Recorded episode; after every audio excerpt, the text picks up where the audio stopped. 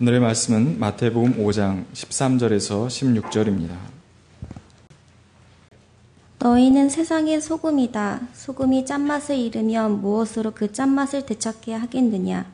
짠맛을 잃은 소금은 아무 데에도 쓸데가 없으므로 바깥에 내려버려서 내버려서 사람들이 짓밟을 뿐이다. 너희는 세상의 빛이다. 산 위에 세운 마을을 숨길 수 없다. 또 사람이 등불을 켜서 말 아래에다 내려놓지 아니하고 등경 위에다 놓아둔다. 그래야 등불이 집안에 있는 모든 사람에게 환히 비친다. 이와 같이 너희 빛을 사람에게 비추어서 그들이 너희의 착한 행실을 보고 하늘에 계신 너희 아버지께 영광을 돌리게 하여라. 이는 하나님의 말씀입니다. 좋으신 주님의 은총과 평강이 교회 여러분 모두와 함께 하기를 빕니다. 오늘은 날이 조금 뿌옇긴 하지만 그래도 가을이 되어서 청명한 하늘을 보는 기쁨이 우리에게 있습니다. 아, 하늘을 보면 마음이 맑아지는데 땅의 현실을 보면 언제나 마음이 조금 착잡하기도 합니다. 특별히 가을이 되면 아, 기독교의 각 교단마다 총회를 하곤 하는데 종교개혁 500주년을 기념한다고 하는 올해 각 교단이 하고 있는 총회의 풍경을 보면 마음이 우울하다 못해 참담한 느낌을 금할 길이 없습니다. 총회가 하는 결의들이 한국 개신교회가 매우 퇴행적 집단이 되어가고 있음을 여실히 보여주고 있기 때문에 그렇습니다. 동성애를 척결하는 것이 마치 기독교의 사활이 걸린 문제인 것처럼 혹은 문명의 사활이 걸린 문제인 것처럼 온통 거기에 집중하고 있습니다.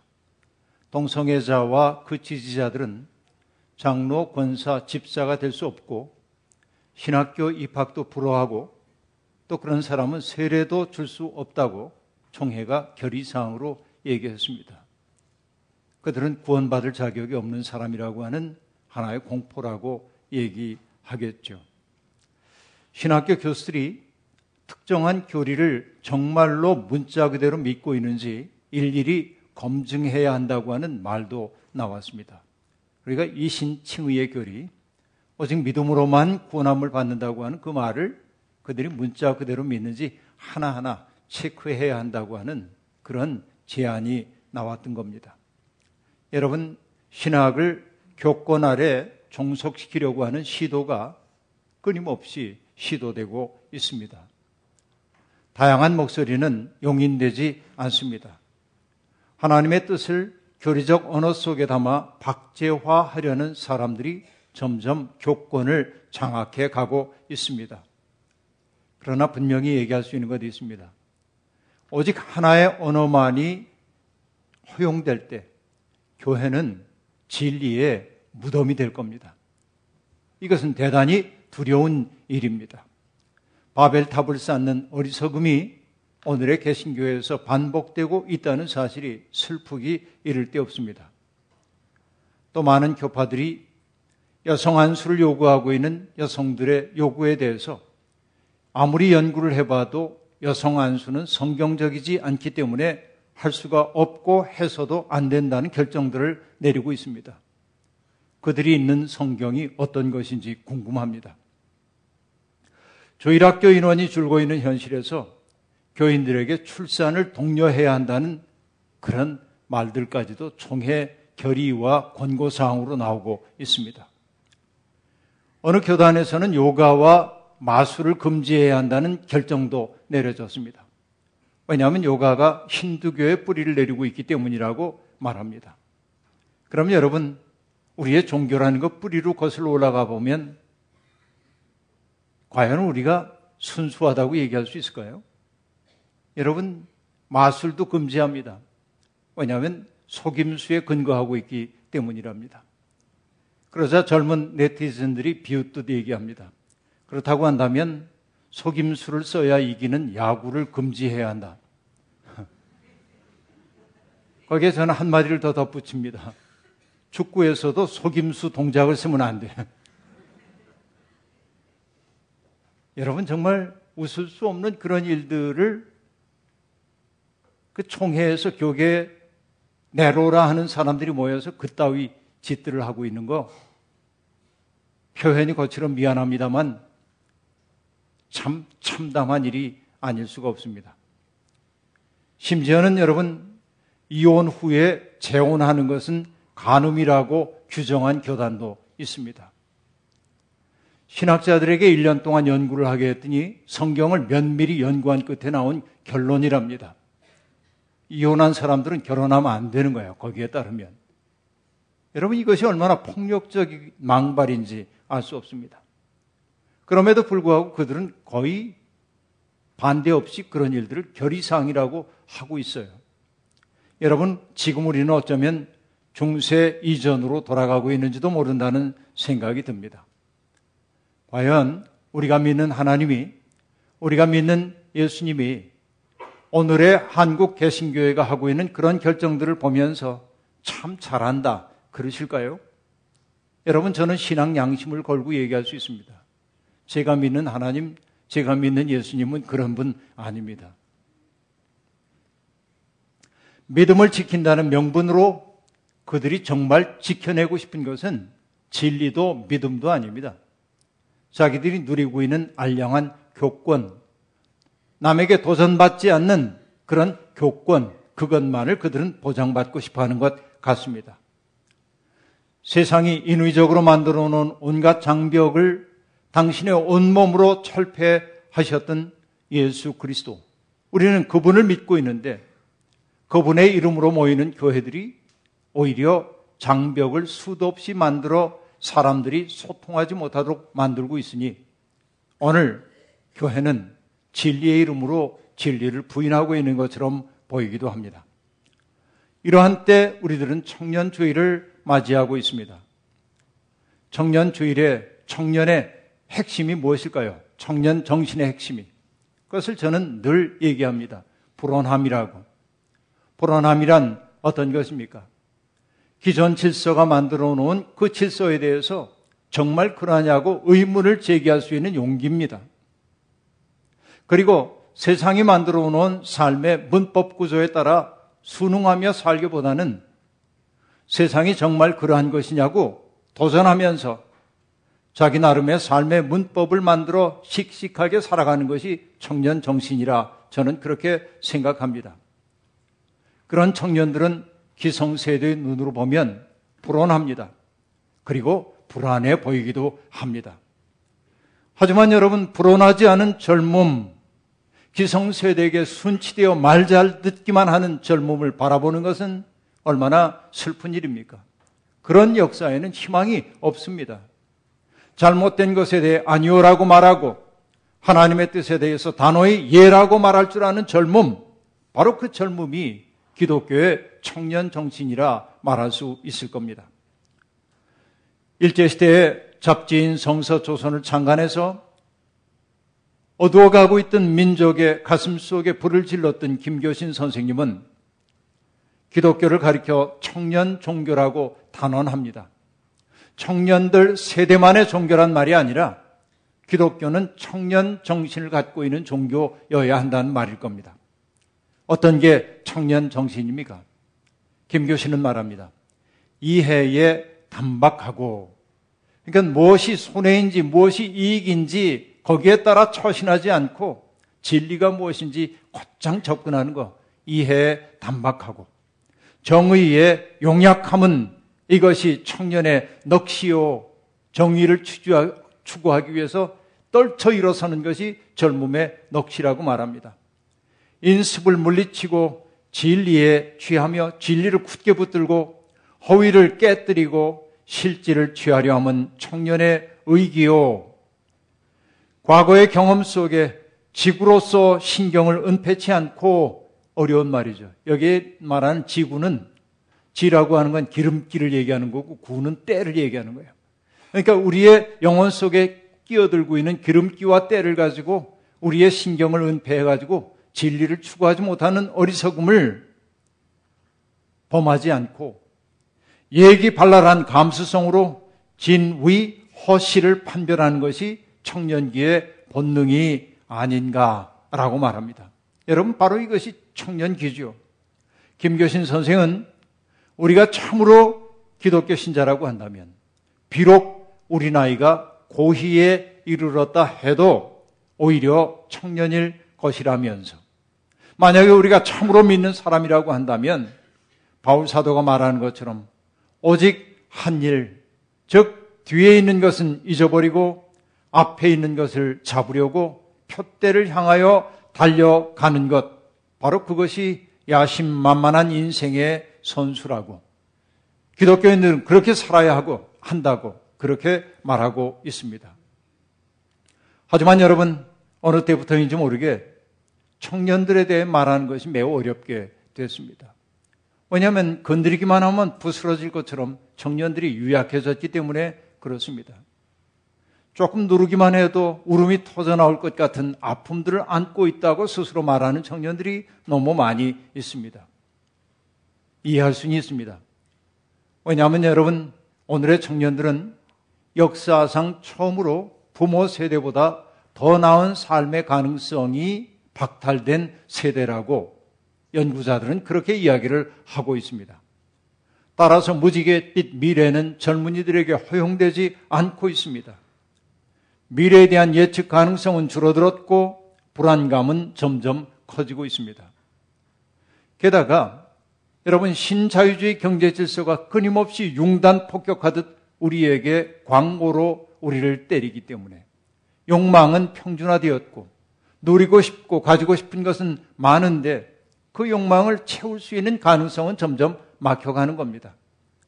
욕망의 현실과 청년의 현실 사이의 갭이 너무 커지기 때문에 불안감도 많아지고 삶에 대한 비애감도 높아지고 있고 그리고 무엇보다도 세상에 대한 적대감도 그 속에서 자라날 수 있는 토양이 되고 있는 겁니다. 흙수저로 태어난 사람들의 비애가 참으로 많습니다. 하지만 현실이 이러하다고 누군가를 원망한다고 해도 세상 달라지는 것은 없습니다. 기왕 세상이 그렇다고 한다면 우리가 이런 세상 고쳐나가야 하지 않겠습니까? 그런데 여러분, 놀랍게도 지금의 세상을 테러의 공포로 물들이고 있는 이슬람 스테이트라고 하는 IS의 그 대원들이 끊임없이 모집되고 있다는 사실이 놀랍기만 합니다. 왜 수많은 젊은이들이 그 폭력 집단에 동화되는 것일까요? 여러분 연구자들의 연구한 것들을 제가 읽어보니까 대단히 간단하게 요약할 수 있었습니다. 대개 거기에 가는 사람들은 자기의 삶에 대한 의미를 구성할 줄 아는 능력을 잃어버렸어. 내 삶이 어떻게 의미 있다라고 하는 것을 잊어버린 친구들이 많이 그것을 찾아가요. 그런가 하면 내 삶을 안전하게 보장해 줄 수 있는 소속을 다 잃어버린 사람들, 그러니까 정신적 난민들이 확고한 소속을 찾아서 그곳에 간다고 하는 얘기입니다. 그들은 새로운 세상을 여는 거룩한 대의에 자기를 바친다고 생각하면서 그러니까 이 불의한 세상, 썩어 빠진 세상을 갈아엎는 일에 내가 부름받았다고 하는 소명감 그 속에 자기를 소속시키는 것을 기꺼워 한다 하는 얘기입니다. 이상한 사람들만 가는 게 아니라 정말로 뛰어난 인재들도 그곳에 가고 있는 것은 바로 그렇게 현혹되었기 때문이라고 말할 수 있겠습니다. 문제는 세상이라는 게 그렇게 선과 악으로 흑과 백으로 그렇게 가를 수 있는 것이 아니라는 데 있습니다. 오히려 때때로 진실이라고 하는 것은 회색지대에 있는지도 모르겠습니다. 전적으로 선하고 전적으로 악한 존재 세상에 없습니다. 전적으로 옳고 전적으로 그런 것 또한 없습니다. 여러분, 우리들은 그 중간 지대를 주목해 볼 필요가 있습니다. 예수님이 여러분 밀과 가라지에 비유해서 하셨던 말씀 기억나지요? 일꾼이 밭에 나갔다가 주인에게 돌아와 보고합니다. 주인님 우리는 밭에다가 좋은 씨를 뿌렸는데 어찌하여 그곳에서 가라지가 나고 있는지 모르겠습니다. 원수가 밤중에 와가지고 가라지 씨를 뿌린 모양이구나. 그럼 우리가 그 가라지를 뽑을까요? 주인이 얘기합니다. 아니, 그냥 내버려 두어라. 가라지를 뽑는다고 하다가 밀까지 뽑을까 두렵구나. 라고 얘기합니다. 그렇습니다. 악을 발본 세권한다고 세상의 더러운 것들을 발본 세권한다고 하는 열정이 자칫 선의 열정, 선의 가능성조차 죽이는 일들이 너무 허다한 거예요. 주님은 그것을 너무나 잘 아셨기 때문에 그것을 뽑겠다고 하는 뿌리채 뽑겠다고 하는 그 발상 그 자체가 폭력적일 수 있음을 일깨우고 있어요. 그럼 여러분 폭력으로 물들어 있는 세상 우리는 눈 질끈 감고 용인하며 살아야 합니까? 그런 건 아니죠. 폭력에 저항하며 살아야 하지만 그러나 어떤 사람들을 척결해야 할 대상으로 바라보는 폭력적 시선만큼은 우리들이 거두며 살아야 한다 는 얘기 아닐까요? 이게 중요한 거라고 저는 그렇게 봅니다. 좋은 세상은 여러분 폭력적 방식으로 일거에 우리에게 오는 법이 없습니다. 아무리 더디더라도 꾸준히 선을 지향하는 용기와 인내가 필요합니다. 지향점을 잃지 않으면서도 악과 지속적으로 싸우기 위해서는 우리 속에 하나님의 거룩한 영이 머물러야만 합니다. 오늘 본문에서 주님은 제자들을 향해 말씀하십니다. 너희는 세상의 소금이다. 너희는 세상의 빛이다. 하셨습니다. 우리가 여기서 눈여겨보아야 할 것이 있는데, 너희는 세상의 소금이 되어야 한다. 너희는 세상의 빛이 되어야 한다라고 말하지 않는다는 겁니다. 그것은 미래형이 아니에요. 지금 우리의 실존적 본질이 소금이고 빛이라고 하는 선언입니다. 그런데 여러분, 신학자들은 바로 이 헬라어의 문법 구조 속에서 이렇게 얘기합니다. 직설법 속에 명령법이 들어있다라고 말합니다. 다시 말하면 너희는 무엇 무엇이다라고 하는 그 표현 속에는 너희는 무엇 무엇이 되어야 한다라고 하는 명령법이 들어있단 말입니다. 우리는 소금입니다. 우리는 빛입니다. 그러면 내가 소금이고 빛이라고 한다면 우리는 빛답게 소금답게 살아야 하는 거죠. 여러분, 너희는 세상의 소금이다.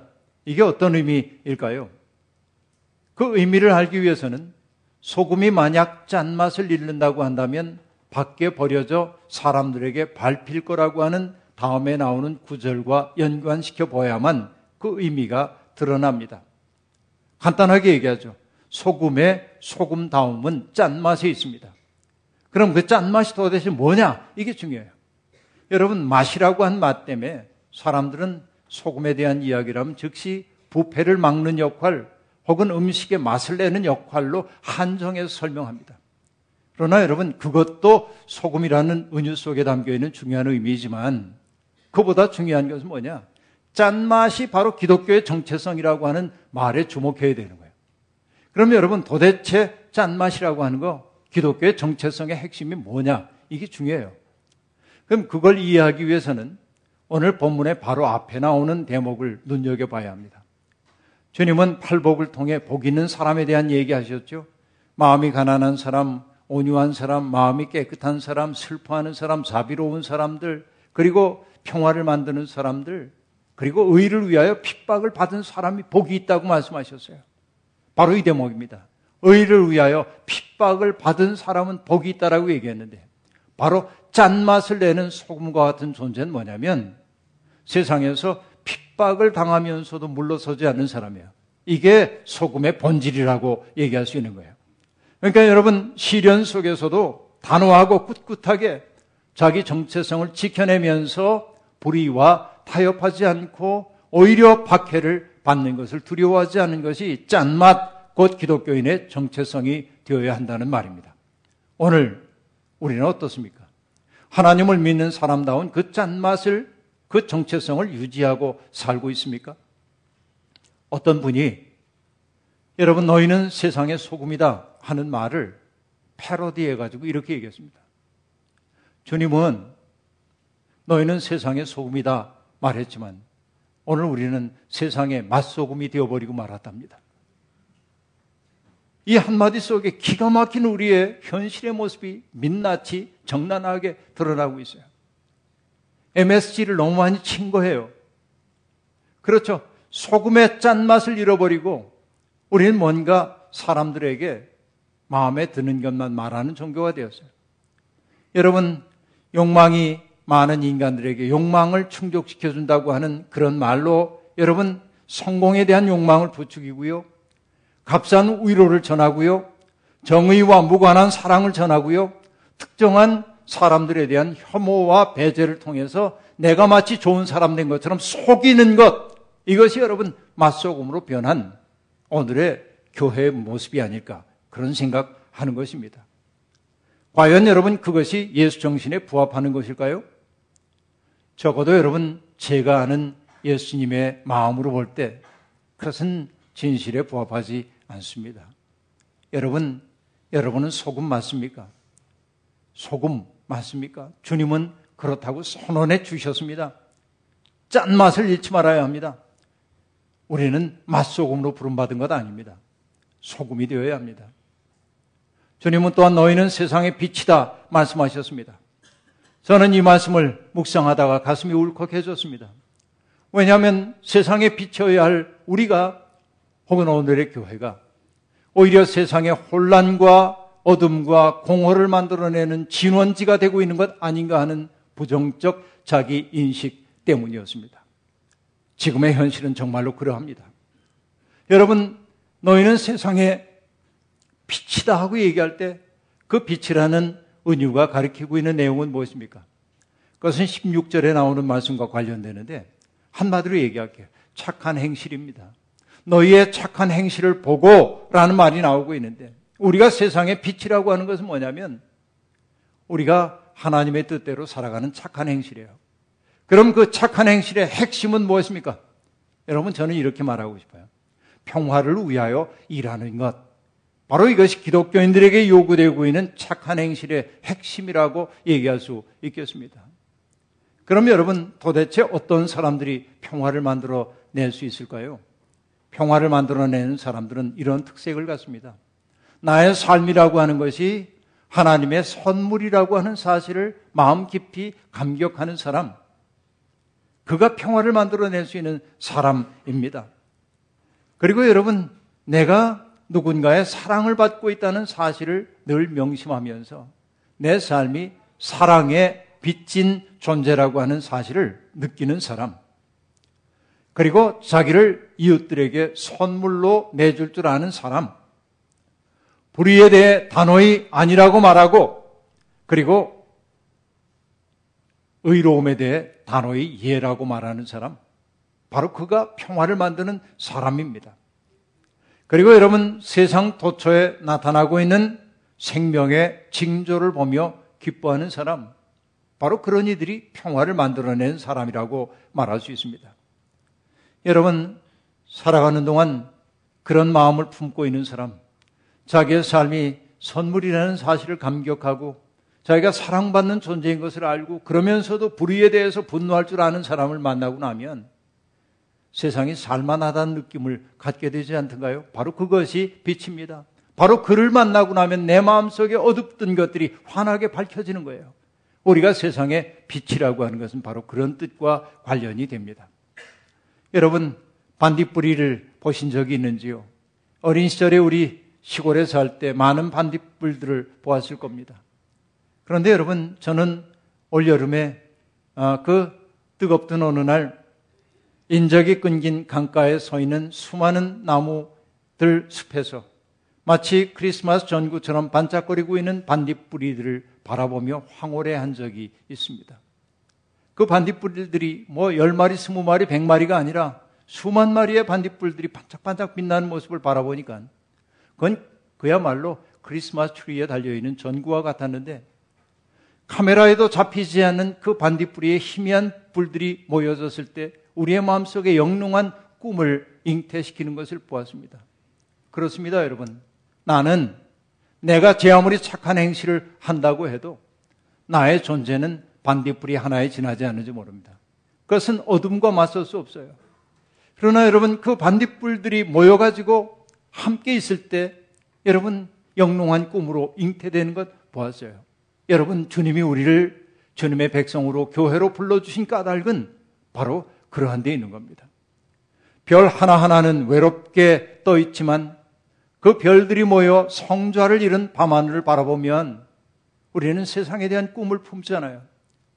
여러분 세상에 지쳤다가도 저만치 어딘가에서 빛을 발하고 있는 동료들이 있다는 사실을 내 마음속에 명심하는 순간 우리는 어둠의 인력에 끌려가지 않는 참 사람이 되는 거지요. 우리는 그 일을 위해 부름받은 것이지요. 이것이 여러분 너희는 세상의 빛이라고 하는 말 속에 담겨 있는 의미일 겁니다. 오늘 우리는 누군가의 가슴 속에 빛이 되고 있습니까? 오늘 우리는 촉박한 이 역사 속에 빛이 되어 가고 있습니까? 우리가 희미하지만 빛을 발하려고 할 때, 나 스스로가 내면 속에 그리스도의 빛을 비춰내는 사람이 되려고 할 때, 어둠의 인력이 우울함이 우리를 이끌어가지 못할 것입니다. 여러분, 큰일을 해야 한다는 강박관념에 사로잡히지 마십시오. 제게도 어떤 사람들이 목사님 큰일 하셔야죠 하고 말하는 이들이 있는데 저는 즉각 얘기합니다. 우리는 큰일 하라고 부름 받은 적이 없습니다. 다만 자기에게 주어져 있는 본분대로 살아갈 뿐이지요. 그렇게 살아내면 되는 겁니다. 여러분, 억지로는 안 됩니다. 우리 속에 주님이 들어오셔야 합니다. 주님의 마음이 우리 속에 자리를 잡을 때 우리는 저절로 평화의 빛을 발할 수 있습니다. 날마다 우리의 마음속을 온통 채우고 있는 이런저런 염려와 근심, 원망과 질투, 오만과 적대감과 작별하는 연습을 하십시오. 그리고 우리들의 삶 속에 화육하여 들어오시는 주님과 만나십시오. 나는 복음을 부끄러워하지 않습니다. 로마서 1장 16절에서 바울 사도가 한 말입니다. 바로 그 말 속에 바울 사도의 생의 핵심이 담겨 있습니다. 여러분, 복음의 핵심은 무엇입니까? 십자가이죠. 바울이 말합니다. 십자가의 가르침이, 십자가의 도라고 하는 것이 멸망당하는 사람들에겐 어리석은 것이지만 구원 얻는 우리에게는 구원의 힘이라고 얘기했어요. 그렇죠? 십자가는 어리석은 게 아닙니다. 구원의 힘인 것입니다. 능력입니다. 어리석어 보이는 십자가의 복음이야말로 모든 믿는 자들을 구원하는 하나님의 능력입니다. 그런데 여러분, 우린 지금 어떻습니까? 십자가 든든히 붙잡고 있습니까? 너무 영악해진 것 아닙니까? 너무 계산에 빨라진 것 아닙니까? 십자가란 계산이 아닙니다. 우직하게 그 길을 걷는 거예요. 성도들에게 요구되고 있는 것은 그겁니다. 내게 손해인가 이익인가를 따지지 않고 그것이 진리이기에 견지하는 거예요. 그 우직함 잃어버려서 한국의 교회가 이 지경이 되어버리고 말았습니다. 그 십자가 든든히 붙들 때 우리는 비로소 소금이고 빛이고 그리고 여러분 우리가 그렇게 살아가게 될 때 세상은 우리의 착한 행실을 보고 하늘에 계신 아버지께 영광을 돌리게 될 겁니다. 잊지 마십시오. 우리의 목표는 나 스스로가 하나님께 영광 돌리는 것이기도 하지만 기독교인들의 삶을 바라보고 다른 사람들이 하나님께 영광 돌리도록 사는 거예요. 빛은 스스로도 빛나는 것이지만 빛을 바라보는 사람들에게도 의미가 있어야 하는 거예요. 이것이 오늘 우리가 부름받은 이유임을 잊지 말아야 한다 하는 말씀입니다. 여러분, 우리가 낙심하지 않고 이 역사의 어둠에 맞설 용기를 내는 것은 세상 도처에 하나님이 숨겨두신 하나님의 신실한 일꾼들이 많기 때문에 그렇습니다. 어둠에 가려져 보이지 않을 뿐이지 그들이 많이 있습니다. 우린 외롭지 않습니다. 이것을 여러분 분명히 알아두십시오. 앞서 언급했던 김교신 선생님은 러이 전쟁 30주년을 기념하는 좌담회가 열린 것을 보고 좌담회에 그 속기록을 읽은 후에 일기를 쓰듯 글을 썼어요. 거기에 그는 이렇게 얘기합니다. 나는 그리스도를 위하여 어느 참호에 한 덩이 흙을 팠으며 주를 위하여 어디에 상처를 받았으며 천국을 위하여 무슨 손해를 받았다고 보고할까?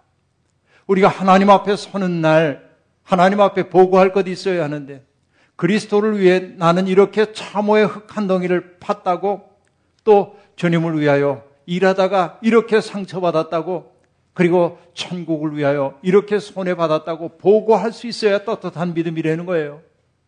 그런데 그가 얘기합니다. 오히려 그리스도의 명의를 이용하여 취직운동을 유리하게 한 일은 없었던가? 신학교 졸업이란 조건으로서 도해지의 고급으로 취임된 일은 없었던가? 라고 묻고 있습니다. 오늘 우리가 예수를 믿는 것이 무엇 때문인지를 근본적으로 돌아볼 것을 요구하고 있어요. 여러분, 아프지만 고백합니다. 오늘의 한국 개신교는 늙어버렸습니다.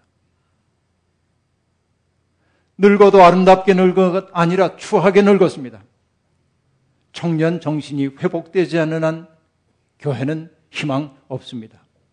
김교신 선생은 믿음의 삶이란 주님의 뜻을 이루기 위해 스스로 손해를 감수하는 데 있음을 넌지시 일깨워 줍니다. 그는 치열하게 살았음에도 불구하고 장차 천국에서 열릴 좌대매를 떠올리며 방성되고 가지 않을 수 없다고 그의 글을 마치고 있습니다.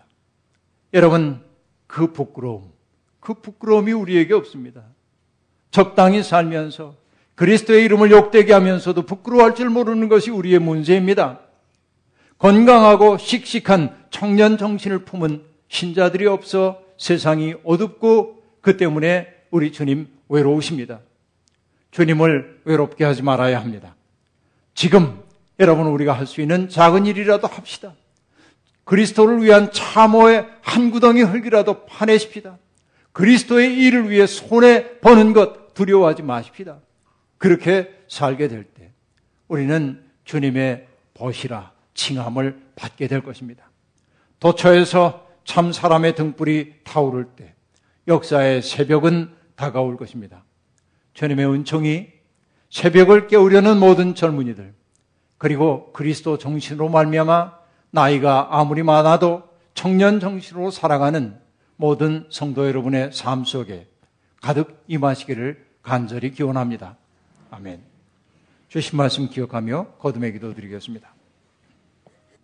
하나님, 추하게 늙어버린 오늘의 교회를 생각하며 가슴이 무너지는 슬픔을 느낍니다.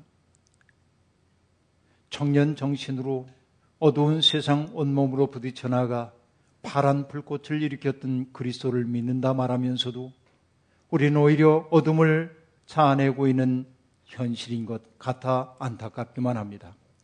주님, 우리를 불쌍히 여기소서, 우리를 붙드소서, 우리의 내면을 진리의 영으로 환히 비추어 주옵소서.